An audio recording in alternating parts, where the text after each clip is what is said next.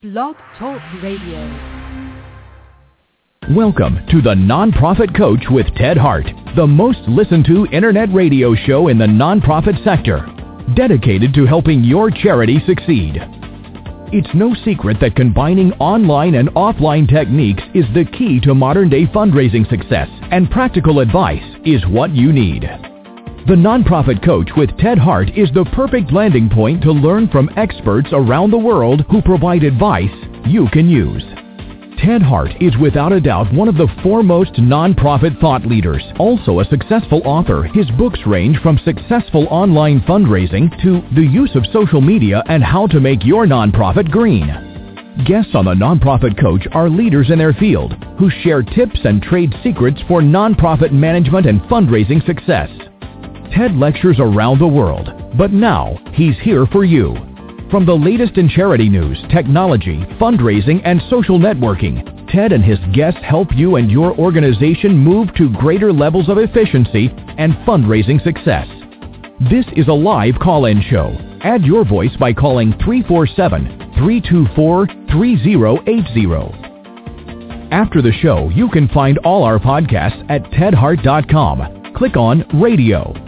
Don't forget to dial 347-324-3080. Now, welcome the host of the Nonprofit Coach, Ted Hart. And welcome to this latest edition of the Nonprofit Coach. Thank you so much for joining us today. This is January 28th, 2014, and I'm coming to you live from our nation's capital and the world headquarters of CAF America. We've got a big show for you today. Uh, as the announcer mentioned, this is a live call-in show, so do please consider calling in at 347-324-3080 when we get to our terrific page two expert. Our page two expert today uh, is Kirsten Bullock, and we're going to be talking about her new book, The Essential Fundraising Handbook for Small Nonprofits. You can also join us over in the search uh, or in the uh, chat room rather, uh, and I do see a couple folks over there, so you can ask your questions in the chat room. You can email me at tedhart at tedhart.com, uh, or you can also ask questions using the hashtag on Twitter, hashtag nonprofit coach. As always here on the Nonprofit Coach, we start with page one news.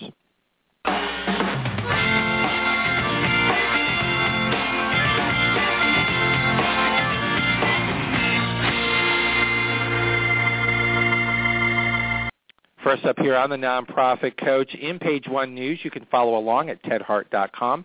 Just click on radio links.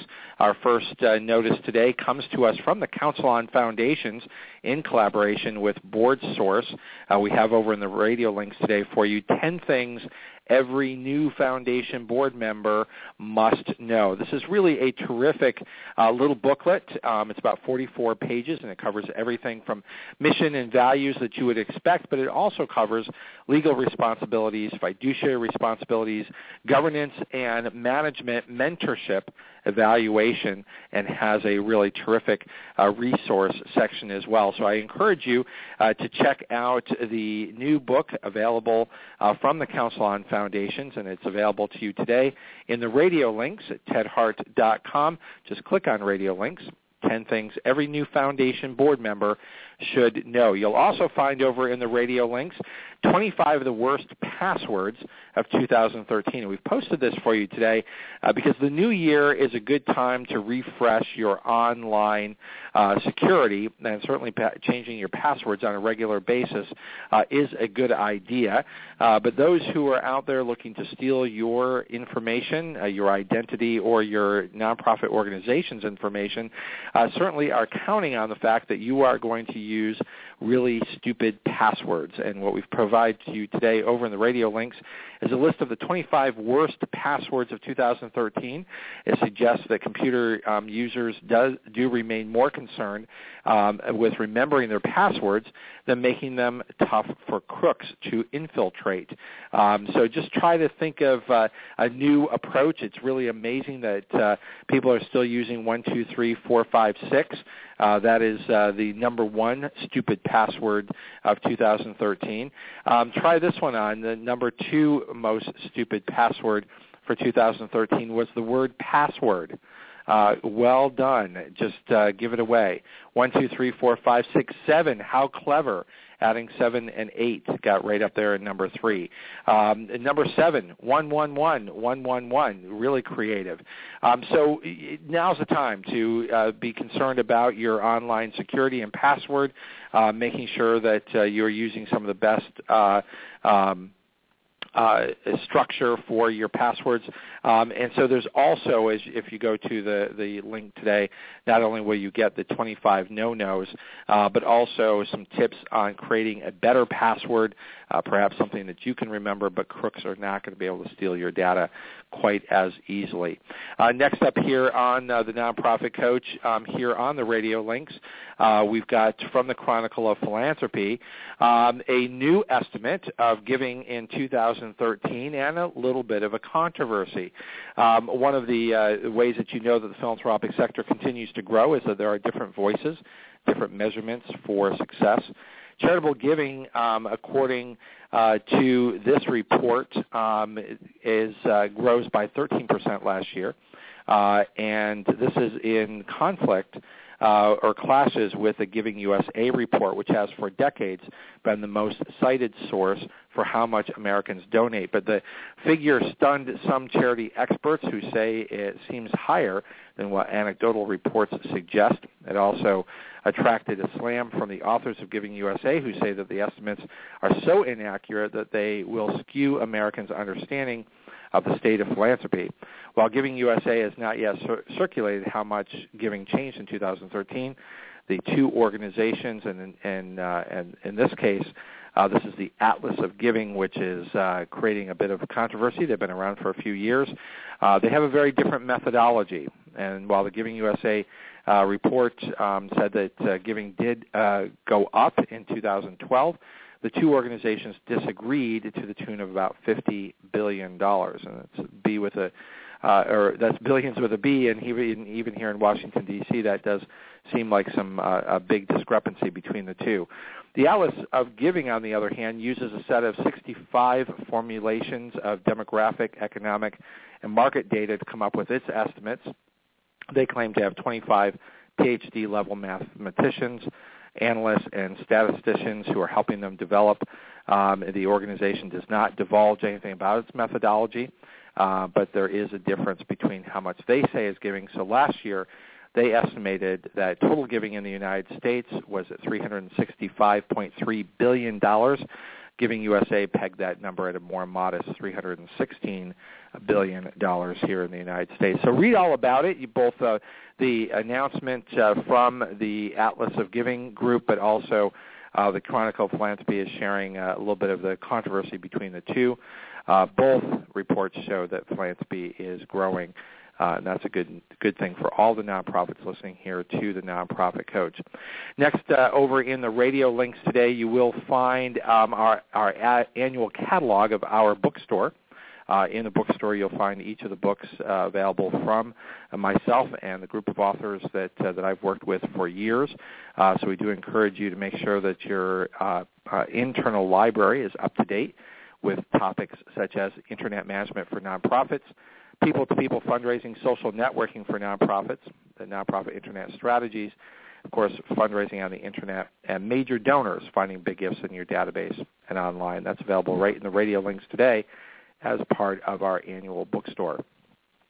You'll also find over in the radio links today here on Page One News, uh, coming to us from our good friends over at GuideStar, New Year's resolutions for nonprofit organizations. And what they've outlined uh, for you are four simple New Year's resolutions. Maybe uh, four is a good number that you can uh, actually accomplish, and and these are just really good ideas. And I'm I'm also very interested uh, in sort of relating this uh, to the work of Kirsten Bullock and, and how she may relate to some of these New Year's resolutions for small nonprofits. It starts off by saying, uh, thank you, donors and supporters. Take a fresh look at acknowledgement letters. This is a good time to do that, uh, and to make sure that you're also thanking uh, volunteers um, who help your organization.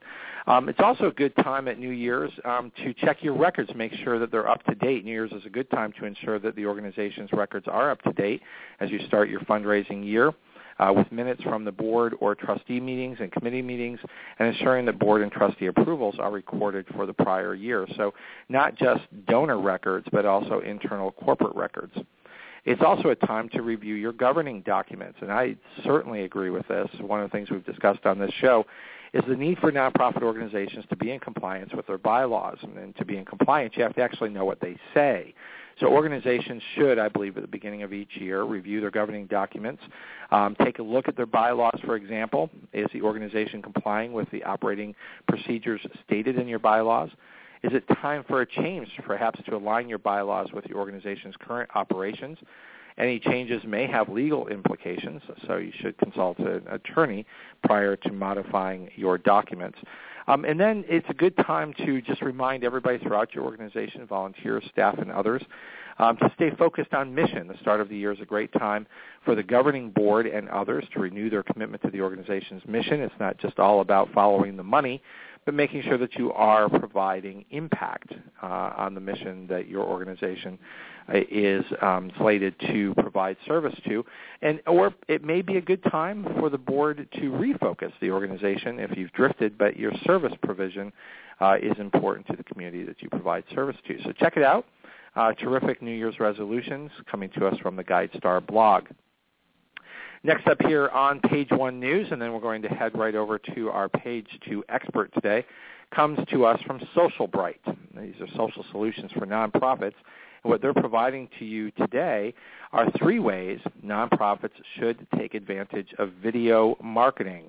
Uh, and uh, those three are raise awareness of your nonprofit, with more than 1.5 million nonprofit organizations in the United States standing out obviously is uh, an important issue for everyone looking to raise money. Use video as a way to thank your donors to draw attention. People matter. Uh, fundraising is still a people-to-people business. That's why one of my books is entitled People-to-People Fundraising, uh, and video is a terrific way for you to be able to do that and do it well. Um, and also have a bit of fun. You know, don't take yourself so seriously.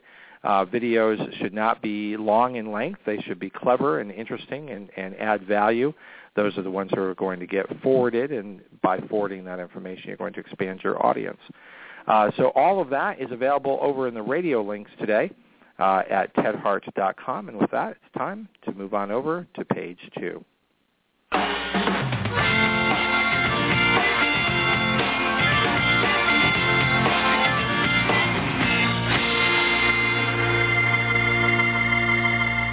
Is a distinct pleasure to welcome here to the Nonprofit Coach, Kirsten Bullock.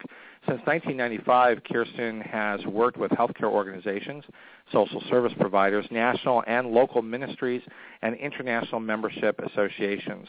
Kirsten is uh, currently serving as the immediate past president of the Association of Fundraising Professionals Greater Louisville chapter.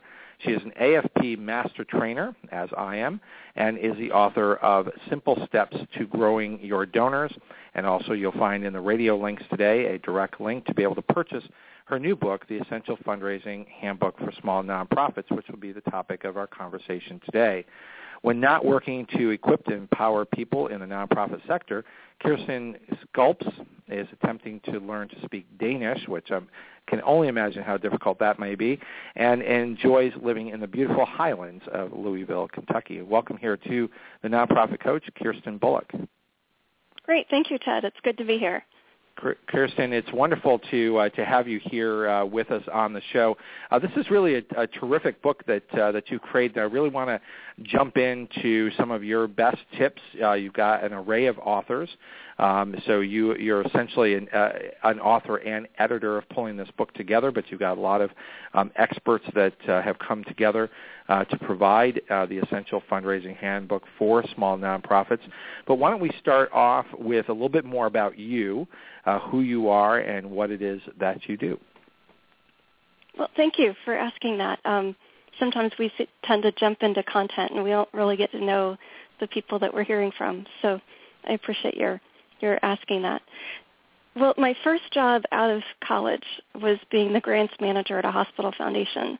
And while I was working there, my brother, who had muscular dystrophy, he started a nonprofit And it was to help adults with physical disabilities learn how to live independently, share resources.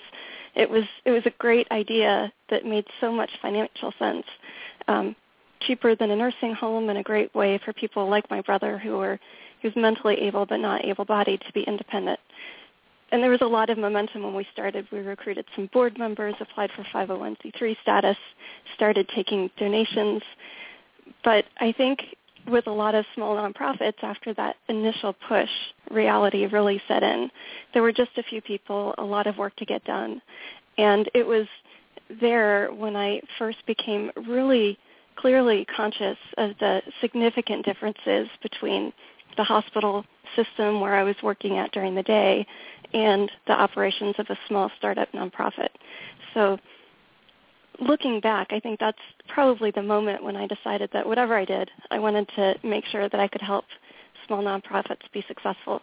So fast forward 19 years, and I'm I'm really living that out by offering trainings and resources for small nonprofits through the Nonprofit Academy. And now to have worked with all of our great partners on the Essential Fundraising Handbook, a great group of nonprofit leaders, it feels like I'm really living out my dream. Well, it, and it's a, it's an important focus that uh, that you're giving, and it's certainly been a big focus of this show um, in helping nonprofits of all sizes, both large and small, but has has often been uh, a bit of a focus for us uh, in that small nonprofits um, lack the resources to be able to have the expertise available to them um, to be able to accomplish the things that they must for good management, for good outreach, and therefore successful fundraising. In your book, you've specifically focused on the aspect of running a strong nonprofit and the need for funding and community support um, and the essentials of fundraising. So why don't we get into the, the structure of the, the book itself in terms of um, how people can best learn from the incredible expertise that, uh, that you bring together uh, for um, uh, in this book because um, you have brought together a terrific array of, um, of authors um, who bring a great deal of experience, but you've broken the book down into chapter areas, and certainly vision is important. And you heard in the page one news the the um, New Year's resolutions for nonprofits, and so I'm wondering if we might sort of build that bridge first in terms of the um, New Year's resolutions that we talked about in page one that came from the GuideStar blog um, to preparing your organization to be able to raise money. I mean, before we start talking about actually how you do it, back it up to what needs to be in place before you can successfully even start soliciting. Great. Well, before I get into that, I do want to just mention that this was the book was a group project from the beginning. There were a group of us, and we were meeting on a regular basis. And somebody said, "Hey, you know, we should put what we know into a book." And um, so at that point, I became the coordinator for the project. Um, so it wasn't my brainchild. It was really all the authors came together and said, "You know, we need to get this information out into the world." So um, I just want to make it clear that it was and continues to be a real group project. Absolutely, and we'll mention specific authors as we sort of work through some of the chapters and some of the expertise that you brought together. Right. I liked the New Year's resolutions that you mapped out, focusing on mission. It's always a great time to do that because if we don't have a big idea, if we don't have a big vision that people can latch onto, they're not going to support us. We need to have that big idea. I was just listening to a radio show yesterday. I think it was Kay Sprinkle Grace who was talking Oh, one of the podcasts in the show. Yes. Yeah, yeah. yeah Kay's always perfect. About... She does our holiday show every year. So, yeah, that's mm-hmm. a big topic from her as well. And she was talking about having an idea that was big enough to contribute to. So when we go to our donors and just ask for the same old, same old, they're going to give the same old, same old unless we give them a bigger vision to latch onto.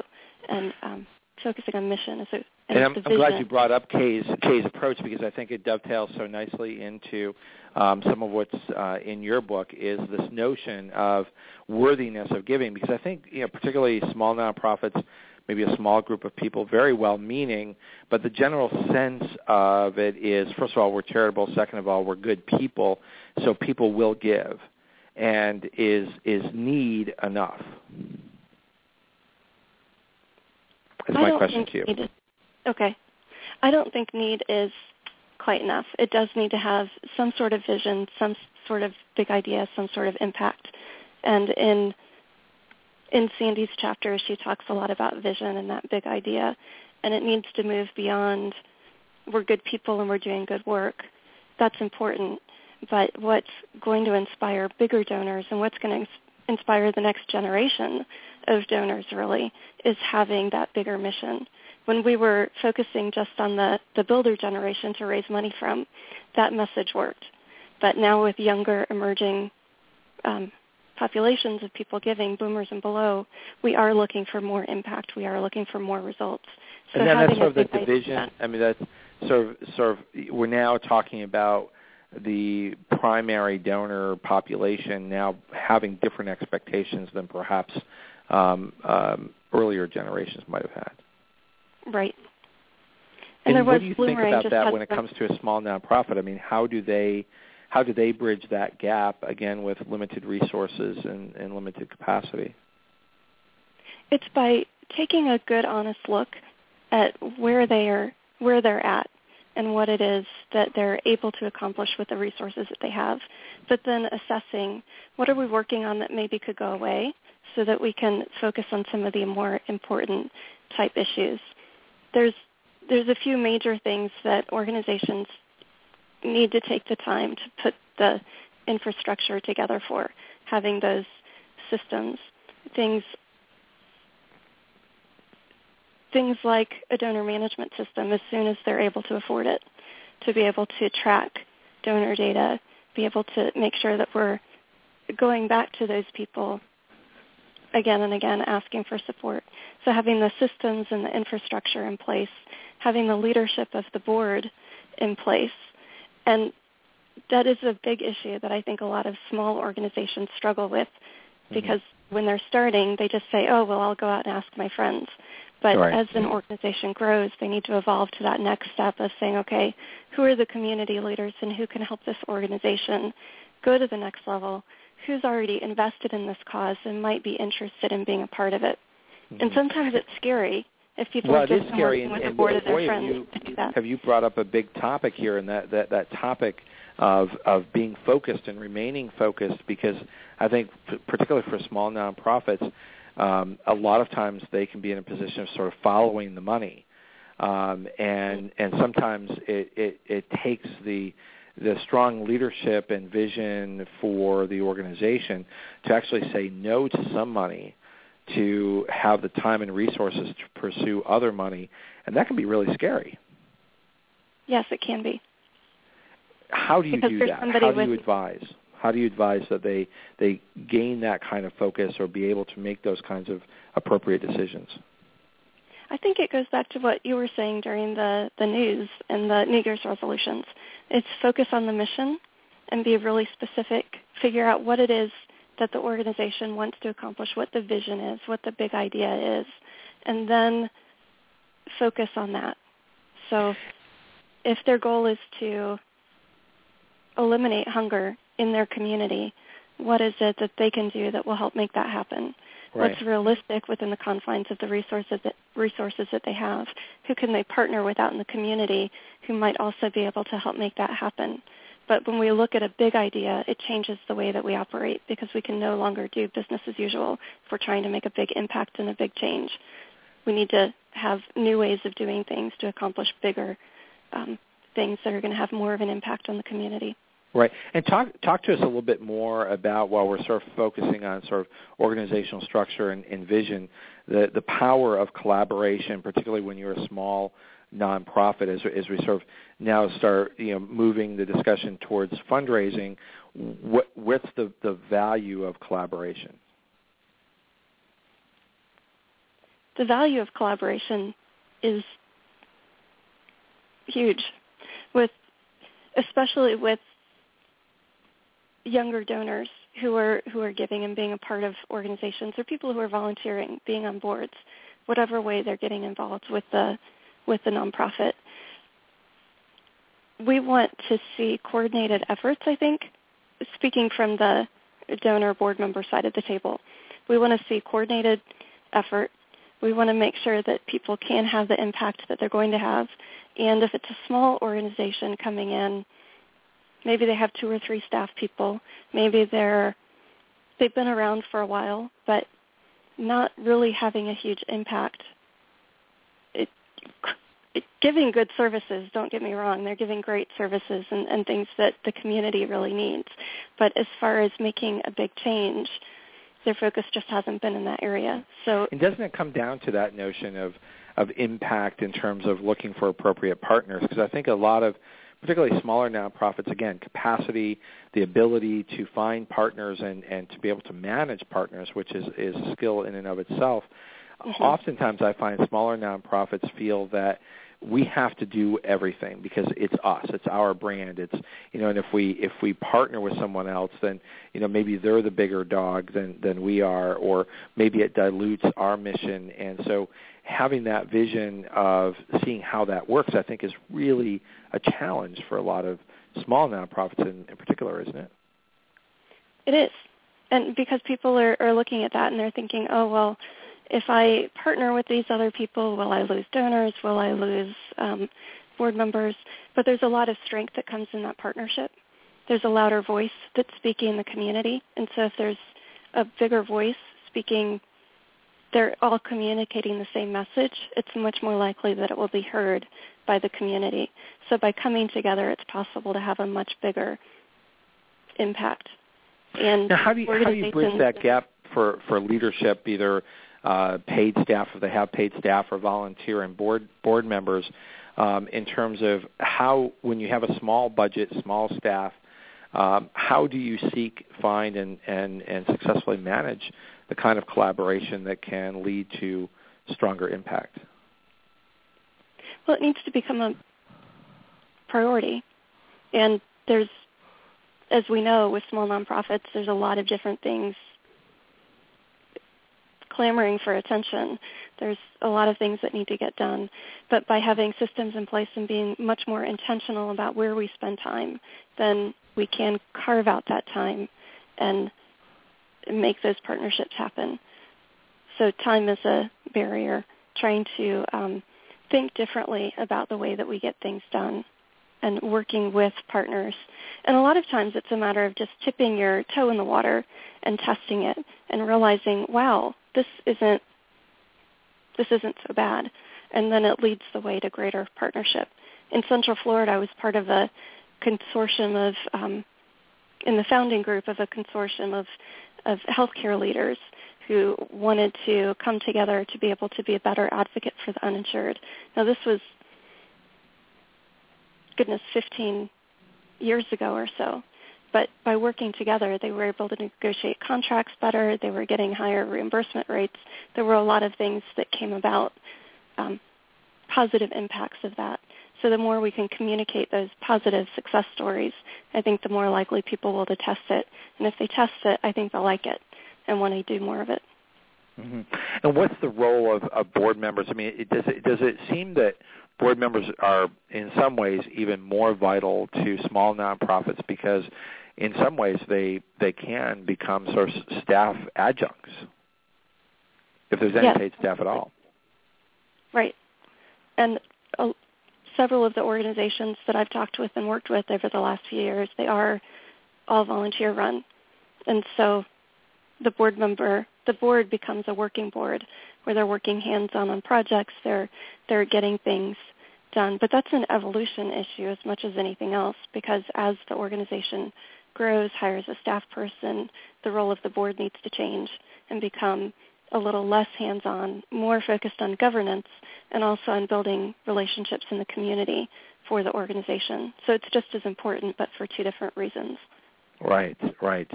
So, um, how how do you um, now take the infrastructure and the volunteerism and bring it forward to um, f- fundraising? the basis for it with fundraising, having a successful, having a, a board that's in place with leadership, people who are willing to go out and build partnerships on behalf of the organization.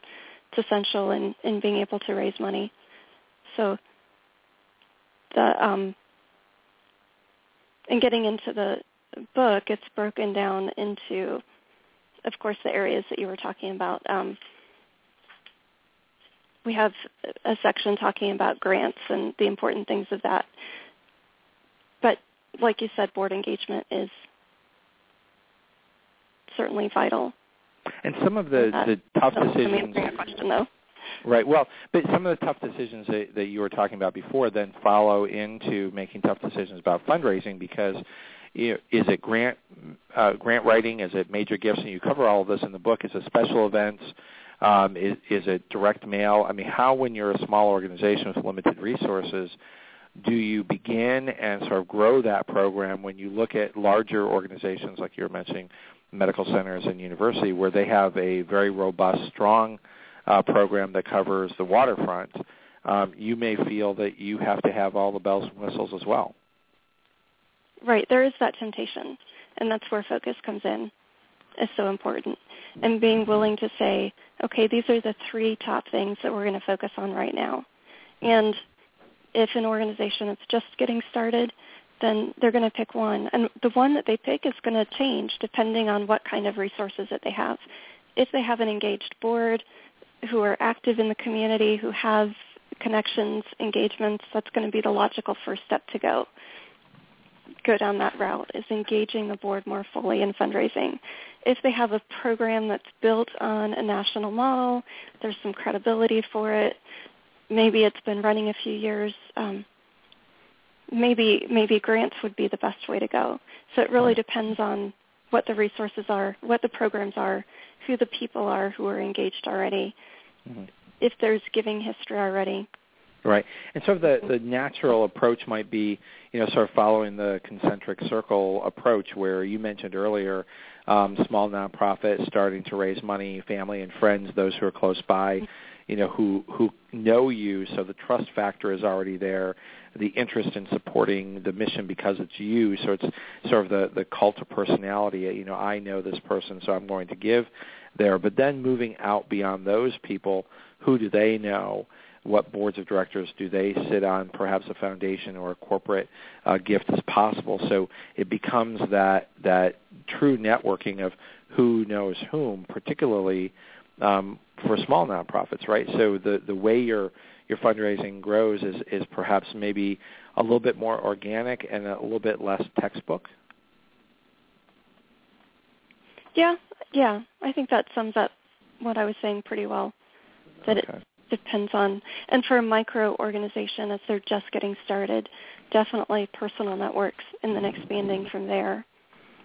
But making sure to be able to manage the data. And then as the organization grows, being able to look at what other things might work for us. And that's one of the areas where the book really comes in.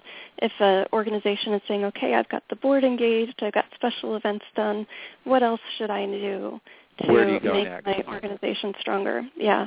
And then reading through the other chapters and saying, oh yeah, we can do that. And, and then picking the next area to focus on.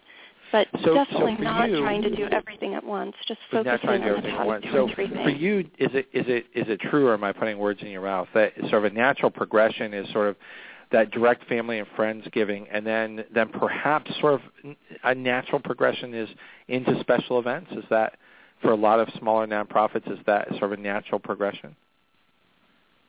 That is the typical progression. Yes. Okay.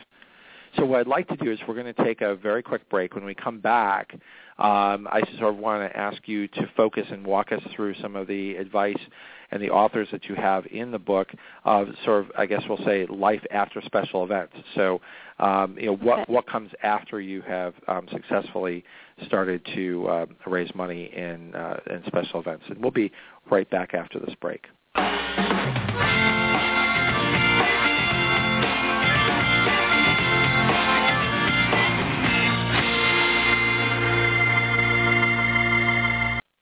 If you haven't done so already, make sure that you sign up for our weekly newsletter uh, for the Nonprofit Coach. You can sign up at tedhart.com.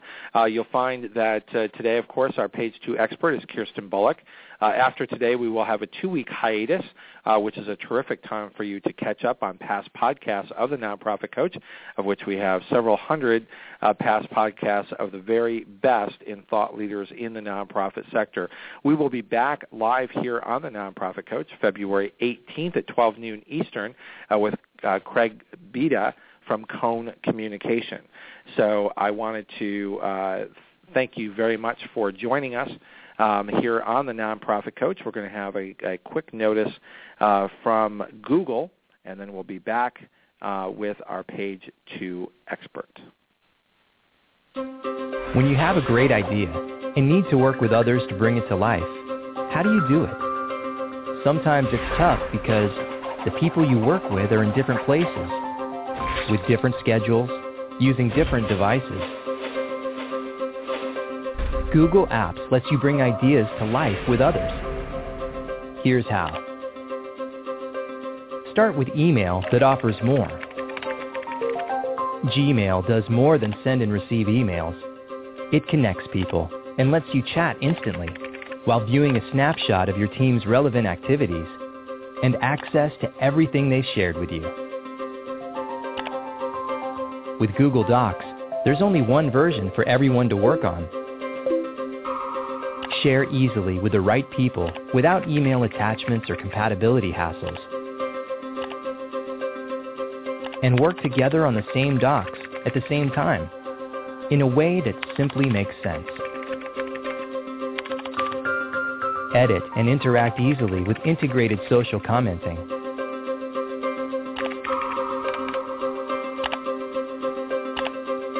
Google Calendar makes it easy to share schedules and find times to meet, and schedule or update meetings with a few clicks. Everyone can't be in the same place at the same time, but Google Apps lets you work together from any place. With multi-way video chat, you'll feel like you're all in the same room.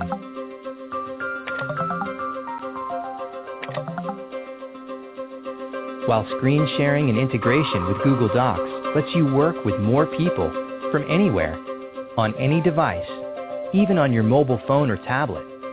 Work with any team at any time from any place on any device. Google Apps. Work in the future today. To learn more, go to google.com slash apps. Remember, our podcasts and archives are always available 24 hours a day at tedhart.com. Click on radio links. If you're listening live today, the phone lines are open. Call in and ask a question by dialing 347-324-3080. Now, back to the Nonprofit Coach with Ted Hart. And we're live here on the Nonprofit Coach. We're here with uh, Kirsten Bullock, AFP Master Trainer and the author editor of the Essential Fundraising Handbook for small nonprofits. So, uh, Kirsten, um, before we went on break, um, you were talking about sort of this organic national uh, natural progression uh, for nonprofits. Um, talk us, uh, share with us some of the the author expertise and your expertise on life after special events. Okay, and I appreciate your asking the question that way because for a lot of organizations, they get to the point where they're having all these special events, and all of a sudden, all they're doing is running event after event after event, and the money never seems to get ahead. And one of the big reasons for that, we know special events, we often don't account for the full cost that goes into them. So if your organization is doing special events, make sure that you're factoring in the cost of staff to put those events together and make sure that on reports that you provide people especially the board, if they're making decisions about what events you do or don't do, that it maps out how much those cost and the full number, not the not just the the hard cost. Right, so, and, and, and I've, as I've shared, as, as my listeners know, I, you know, I, I, I always sort of start off talking about special events with with a, a little bit of a disclaimer because um, I'm not anti-special events, but I'm not uh, a big proponent of jumping to special events.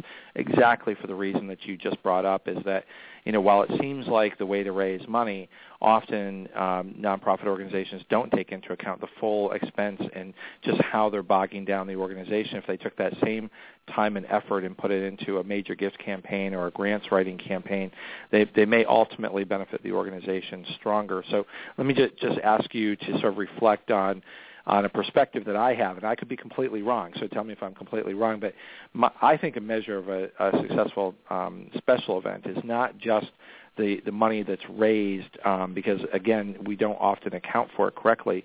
But the special events should be 50% marketing communications and donor appreciation um, and prospecting, and 50% about the fundraising. It's not just about the bottom line money. Would you agree with that, or is that not quite right? I would think for some events that's true. For some events, they're so successfully raising so much money that if you try to do too much of something else, it might throw other things off. Might dilute so it. Might dilute in, it. Right. For new events, definitely definitely okay. having both an awareness and the um, but for established events they've been going a long time raising a lot of money um, and the louisville market has a lot of really good successful long running events that you probably wouldn't want to change much but each right. each area is a little bit different but for small nonprofits you might not suggest lots of multiple special events because it could take you mm-hmm. off from a, an overall mature fundraising plan right Right. So talk to us about that mature fundraising plan. Where do we go next and how do we do it? Okay. The first step is definitely identifying the first two or three things to focus on and spending some time doing those well and focusing in on building relationships with donors rather than just trying to get the money. Focusing on the mission that came up during our the New Year's resolution talk at the beginning. Hmm.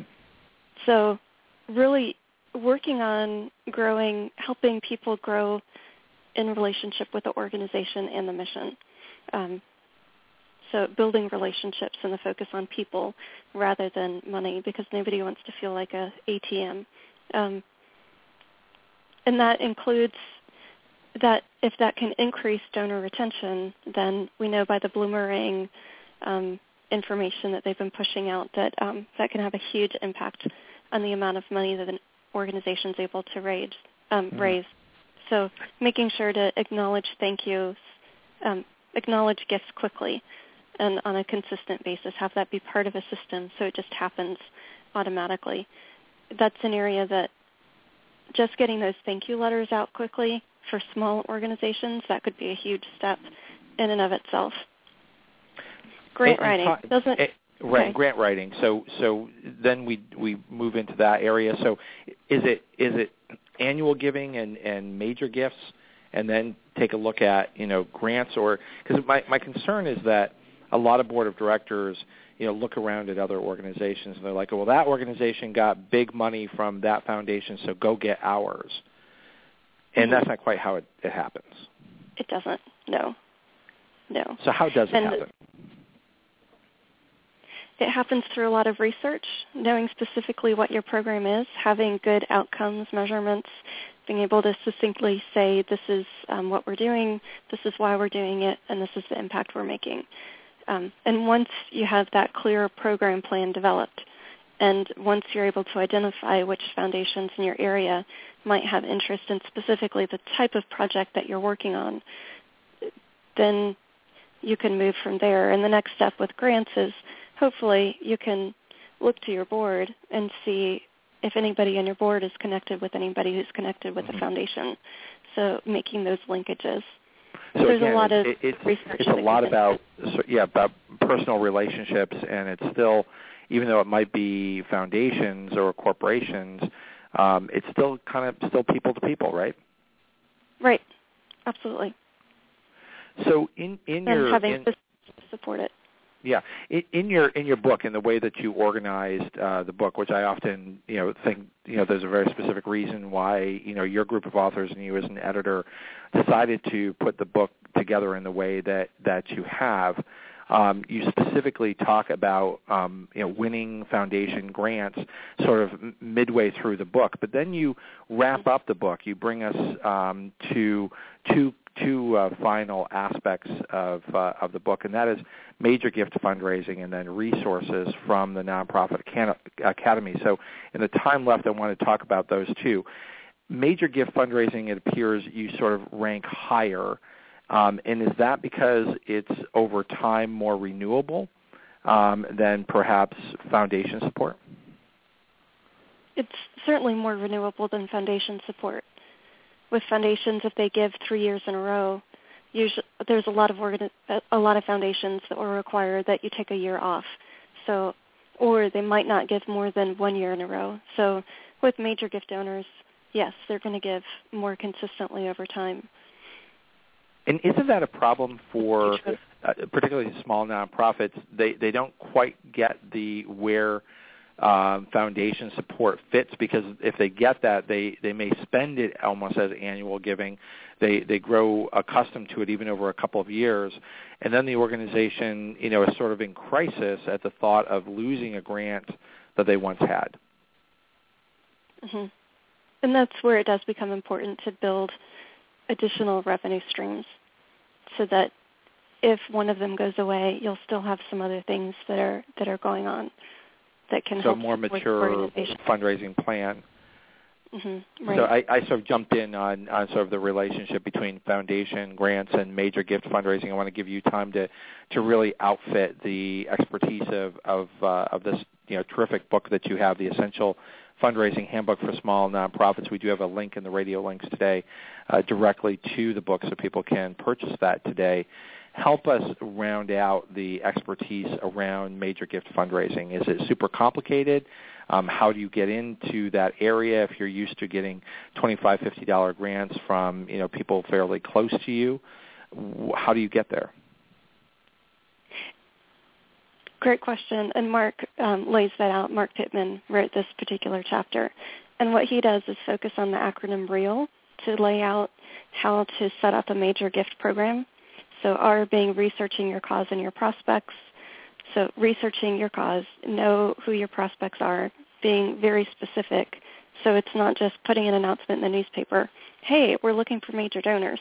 It's more about specifically identifying people and reaching out to them.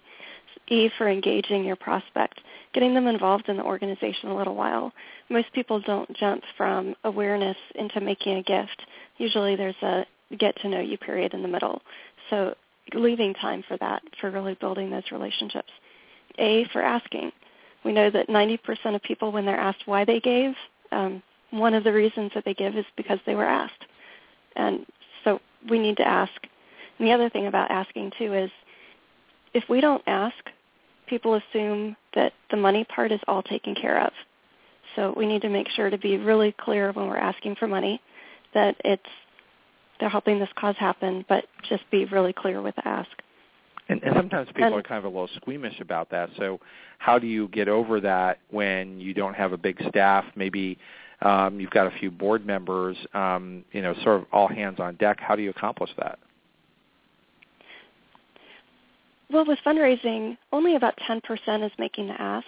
The other 90% is a combination of um, cultivating the person as you're getting to know them, and then the stewardship and follow up after they've made a gift. So only say that say that again because I think I think that's a very powerful statement that you just made because I, I think for a lot of folks they they get so focused on the ask it feels like it's ninety percent. Mhm. Yeah, but the ask is only ten percent. So we've got forty five percent of of getting to know people, and then we've got forty five percent of saying thank you and stewarding the gift after the fact. So only 10% of it's on asking. So if we can find one board member, if we can find one other person who will work with us on asking for a gift, the fun thing about that is that one person, if we can set them up, up for success. So yeah. we only send them out when we know that they're going to get a yes on mm-hmm. this ask, or we're 90% mm-hmm. sure that they're going to get a yes on this ask. Mm-hmm. We go out with them, let them make an ask. They get a yes, the excitement that comes yes. from that and their enthusiasm is so contagious. Mm-hmm. So yeah. they come back to a board meeting, they start talking about, wow, this was so much fun because it's not just about asking for money. It's about helping somebody get in touch with that desire that they have deep down to change the world and impact the world in a powerful way. Mm-hmm. And I think yeah, all so, of us. You're so right in in that, that you know fundraising and certainly making the ask is a learned activity. Um, and building confidence is one of the best things that you can do if you really want someone to help you. Yeah. and we can't expect everybody to say, "Oh yes, I'm going to go ask for money."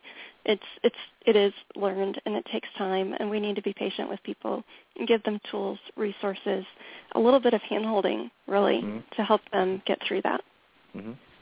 So rounding then, out the, the, rest of what Marc has to say in his chapter.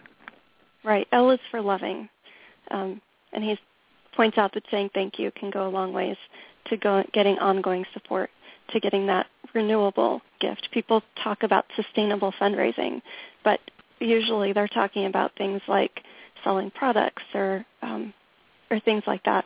But really, sustainable fundraising can be having a strong major gift program where you've built strong relationships with people and they become ongoing supporters.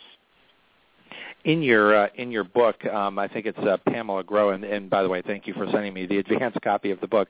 Um, she shares some really truly um, scary statistics, and I, I I don't think they're shared to be scary, but um, kind of working through the fact that uh, Penelope Burk, who's been uh, one of our experts on the show several times. She's on the show at least once uh, a year, always one of the highest rated shows uh, here on the Nonprofit Coach. Um, she says 90% of donors who start contributing to a particular cause stop giving by the fifth renewal request. Um, and and it doesn't get any prettier when Adrian Sargeant, who's also been uh, an expert here on the show, notes that eight out of ten first-time donors get ready, do not make a second gift. So how do you build momentum? That's by loving your donors. It's by letting them know that their gift is important, their gift matters, that knowing letting and Penelope Burk talks about this in her in her resources and donor centered fundraising. It's letting people know that their gift was received, letting them know a little bit about how it was used, and saying thank you. And those three things are essential. And a lot of small nonprofits, they don't think that they have the time to work on those things, so they're constantly on this treadmill of trying to find new donors. So my advice in relationship to that is to take a breath and really start to focus in on, on keeping involved and getting to know your current donors so that you can build those relationships with them and have them give over time. And with small nonprofits, there's sure it's a smaller budget, but there's fewer donors too. So I think it's a huge opportunity for small organizations if we can engage our board members in sending thank you calls or, or mm-hmm. making thank you calls or sending thank you notes. And There's what a, lot of really powerful thing to do. I, I really want to accentuate what you just said. Um, when I was uh, vice president uh, at a hospital in uh, in Rochester, uh, New York, we raised money to uh, build um, a, a new pavilion um, at uh, at the hospital, and the, and of course, you know, the fact that I was involved, we did everything impeccably, except that we really didn't. Um, and I wanted to just share this story, um, which I've shared before, um, to accentuate the value of board member thank you calls because it can go to building confidence because they're not making an ask, but they're connecting to donors. And in this particular case, we had a $100,000 donor um, who had made the, the gift, and we had sent her a thank you. But then we got a, a thank you call made by one of our board members, and she was not happy. She was. It turns out that when the call was made, uh, she opened up to the board member that she was not happy with the way that recognition had been um, uh, handled. There was a there was a miscommunication there, and I was so thankful for that opportunity because here's someone who, you know, made a, a nice sized gift, probably, you know, would have told everybody around her, anybody within earshot of how she was unhappy. It would have affected other donors and we probably would not have raised as much money as we did if we hadn't sort of gotten ahead of that. And I doubt she would have picked up the phone and told me that she was unhappy. But for the board member, she felt quite comfortable with that. We were able to get in touch with her and, and correct the issue. And that's a real value that board members can bring uh, in that kind of donor relation. Mm-hmm. Oh, absolutely. What are some other creative ways that board members can be involved in the fundraising program? definitely, as you mentioned, those thank you calls, sending thank you notes, looking through donor lists if they know somebody, maybe becoming personally engaged with them. There's a group here in, in Louisville called Cabbage Patch, and they have a portfolio system. So each board member is assigned, um, I think, seven to ten, somewhere in there, donors to their organization, and I think major gift for their organization is considered $500. Let's okay. Pull that out. So with those, with their own portfolio, they keep in touch. They send information about updates about what's going on. So it becomes a personal relationship between them and the donor. So new and donors are sort of assigned in, into a portfolio. What what um, would would you say is sort of a, an average or appropriate portfolio for a board member? I would say seven to ten maximum. What a, what a great what a great idea. So again, this is at the you know for them it's 500. For someone else, it could be 5,000 or 50,000, uh, depending on how you organize your your uh, fundraising program. But it puts more people into the relationship mix. Right. And they've seen a lot of value from that. They have. They've been doing it now, if I understand right, at least five years, probably a lot longer than that. That's terrific. Kirsten, we I, I'm always uh, watching the time, and and uh, you know we're down to our, our last uh, few minutes here on the show. I want to ask you to sort of summarize um, the uh, the terrific work of uh, of this book. Um, you've got a number of uh, of contributors here uh, to the book: Betsy Baker, uh, yourself, of course, Gayle Gifford, Pamela Grow, Lori uh, Jakowitz. Is that right? Jacobwith. Yeah. Jacobwith. Uh, Marc Pitman, who's been on the show, Sandy Rees, who's been on the show, um, and uh, Sherry Truhlar is uh, in this book as well. So really, it's a who's who of experts, um, certainly folks who have a lot of expertise with small nonprofits. So can you sort of summarize that for us and then make sure that you tell my listeners how they can reach you? Okay. Well, one of the big areas that we focus on is focus, being able to focus in on the top two to three things that are working for you. Don't try to do everything. Just pick up the things that are going to be able to work best for you. So really focus. Be intentional about what you're working on. It's really easy to try to do everything at once. Just be really intentional about the few things that you're going to focus on and plan. And think bigger. Because people want to change the world. They want to be part of something that's bigger than themselves. So if we can think bigger we can give people something to be a part of that they're going to get really excited about. And excited means means more money. And, and presumably you don't want people to feel overwhelmed. Right. Oh, absolutely. So it's we don't expect somebody to pick up this book and say, okay, we're going to implement everything this year. Just pick a couple. And a few years ago, I saw Beth Kanter speak, and she was talking about social media and how to get started in that. And it was so freeing when she said, you know, just pick one area, spend a few months on it, get to know it well, get to do it well, and then add something else in. Don't be overwhelmed. Don't try to don't, do everything. Don't feel like you have to have everything done. That's a, the same thing about essential fundraising. Terrific book that, uh, that that you've developed here, and as you said, it's it's more of a handbook uh, than than it is a program guide. Um, so yeah. for the average nonprofit who gets a copy of this book, and they certainly should, um, how long do you think it would take them to be able to implement the recommendations? Is this a two to three year process?